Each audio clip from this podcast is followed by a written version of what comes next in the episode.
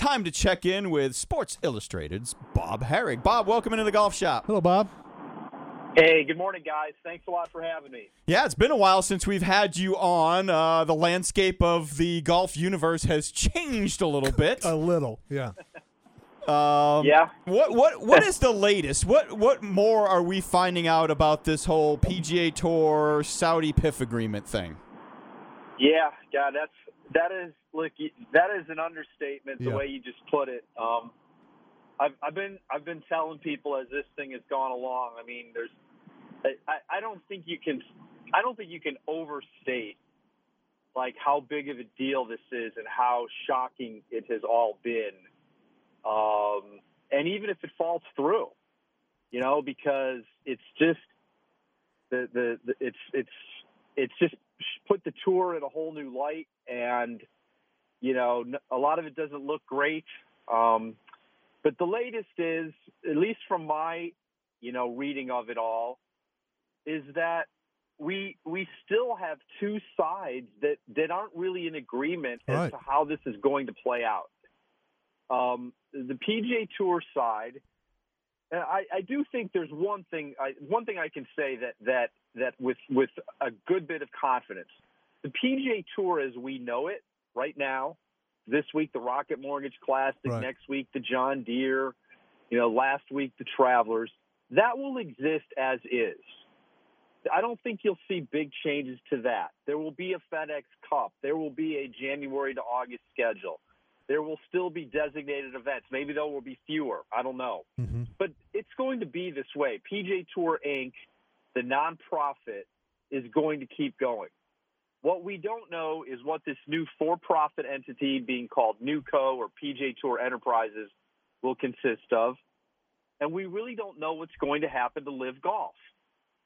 The tour is, is part of its agreement that that came out uh, earlier this week. Um, you know, says that they will be in control completely. Yet this week in Spain, where LIV is playing, their players have been told that LIV is going to continue. Yeah. So, well, how does that work? You know, that is where we are at right now. Like the whole reason the tour wanted to make a deal is they they kind of need LIV in its current form to go away Exactly. it, it's you know it's competing events it's players that are you know that are they're taking some eyeballs away um, for LIV to exist as it is they need to get new blood too and right now the agreement calls for there to be a moratorium on poaching players so um, that to me is like th- th- that doesn't provide a lot of clarity No. at this point Not at all.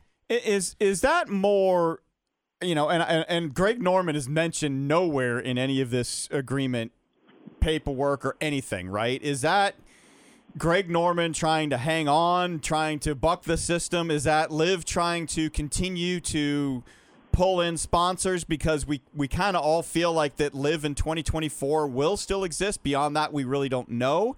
Is that them just trying to have their players say something to make sure that they don't go belly up uh, shorter than later? Well, possibly, but my the way I look at that, well, first of all, the Norman part of it is is a bit of a mystery. The Mhm. tour and top guys like Rory and Tiger had always said we can't have a deal unless he's gone. Right. Of course, and and Monahan, Jay Monahan, the commissioner, didn't seem all that keen on working with Norman, but maybe he won't have to. You know, maybe he won't have to deal with Norman, even if he's there. My sense is is that LIV and the and the PIF, they want to maintain a status quo as much as possible. They don't they don't want to make anything look different. If if they are going to proceed, they need to they do need to have stability. You know, they, they need to bring on sponsors. They need to bring on uh, owners of these franchises. Again, how does all that happen under if you're if you're trying to make peace? Um, you know, does does the tour see a way that that could work for them? You know, these are all the questions that it's going to take a long time to play out. Your you your um, your comment about them playing next year, I think I think it makes a lot of sense just simply from the standpoint of I don't think this will be resolved Right. in time Yeah. for there to be, you know, like a big change for next year. Um, you know, I've heard all kinds of wild things, some many of which don't make sense. Oh, you know, the LIV events are going to be become the designated events. Well, I, I don't think you can mix the two because the tour is nonprofit and LIV is for profit. So you can't really have LIV as part of the PGA Tour as I outlined it before. It would have to be something separate, or as they had always said or, or intended, additives. And you know, frankly, if they would have stuck to that mantra, mm-hmm. you know, not sued the tour, um, tried to be a little bit more, uh, uh, you know, friendly, uh, played their events, m- more of them in the fall. Uh, they could have probably been additive. Right. You know, that's what I always try to tell people. I'm like, look, in my role, I've really tried hard to just keep an open mind. And and you know, a lot of people don't like LIV. They don't like 54 holes and the shotgun starts, and I get it. But the idea of doing something different than the PGA Tour makes sense. Sure. If you're going to do exactly the same thing, what would be the point of that? So they're doing something different. You know, whether or not the public gets into it or not, so far there hasn't been a huge appetite for it. But if it has the PGA Tour's blessing and guys that we know could do both, then maybe you've got something. Who, you know, and that's all the stuff that has to be worked out still. Yeah, I mean, again, we're talking with uh, SI's Bob Harig, and Bob. One of the things that I've said all along is that you know, at some point, to your to your comments, that the designated events could be its own separate series. You, I could envision those fields being 80 players, being 24 man teams, having three guys on each team being static and allowing some movement of guys in and guys out, so that you do get new blood in and new blood out occasionally, and and something along those lines if they want to have that team concept and then you would also have another PGA Tour event going on at the same time somewhere else that would but, help those players be able to move in and out. But the fact still remains that they they don't publish their TV ratings anymore because they don't have any. Right. You know, nobody. You barely know they're playing in Spain. And I weekend. don't know how much they paper the house, Bob, but I'm I'm sure that a lot of those tickets of these people are going, however many there are, uh, it, they're they're comped for the most part. I, I just don't see how that exists. And and and the other thing uh, that caught my attention when you were talking was what happens to September to January. What what what is that going to be? Uh, how's that going to look? Because well, know, a couple of things there. First of all, you're right. The TV ratings are minuscule, but they're they they're hamstrung mm-hmm. in that you know they like like the events there is being played right now in Spain. Right. It's not on live TV. You have to stream it. It'll be on tape delay this afternoon. Going up against the PGA Tour. Yeah. You know, if if they if this were to work, and again, I have no idea if it can or what the thought is, but right. if it were to, the tour would be their partner, and so then the tour would would work out with them a TV deal that makes sense and the tour, of course, would profit from it, sure. just like they would, and just like the DP World Tour would. Right. And it would take probably some creativity to work out a system whereby, you know, the LIV events either don't go up against PGA Tour events, you know, head to head. Obviously, if you play overseas, you could be playing right now on TV. Mm-hmm. All right, so that part of it is fine. When you're playing domestically, you either go up against events that are weak on the PGA Tour and then you have the PIF subsidize that event.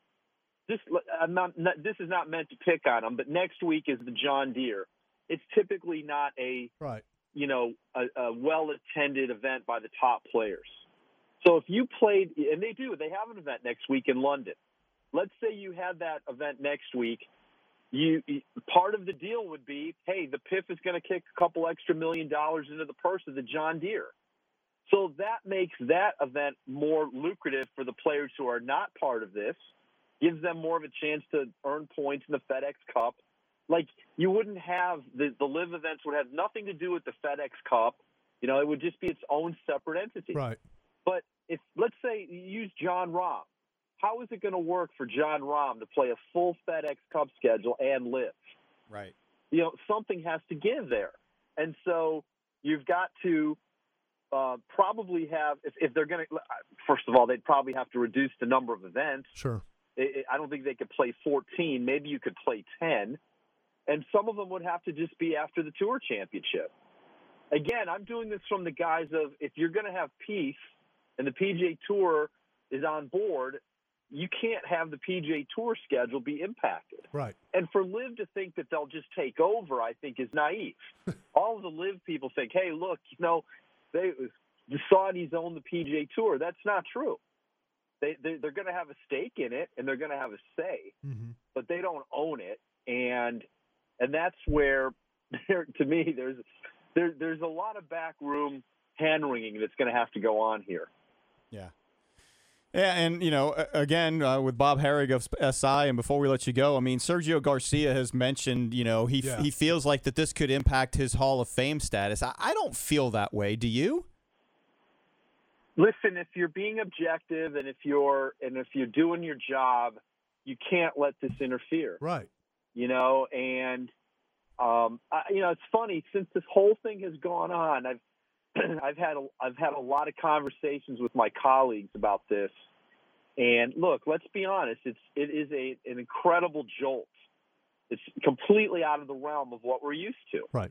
you know, there's never been a competitor other than like maybe the DP World Tour, and they all thought that there was a, you know, they they existed in some form, you know, and I know a lot of people hate it. You know, a mm. lot of my colleagues hate it. They Yeah. wish it would go away.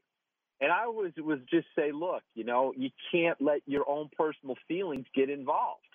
It's like it's here, they're playing. Now we have to deal with it like at least from the golf sense of it, you know, the whole moral aspect of it, the political aspect is another story, okay?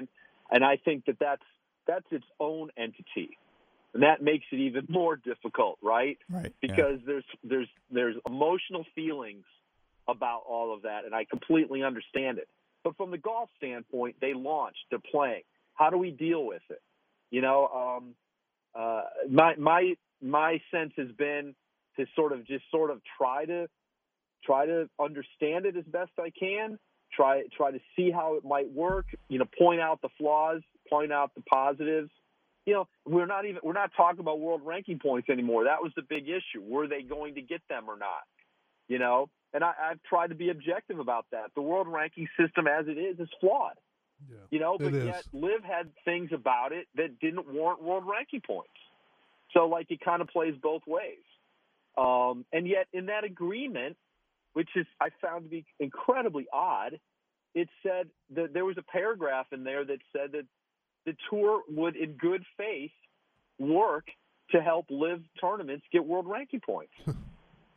so I don't get it. you know, it's like on the one hand they control it and they could possibly shut it down, but then they're going to help them get world ranking points. Yeah. There's Yeah. a lot of contradictions in all of this. There is.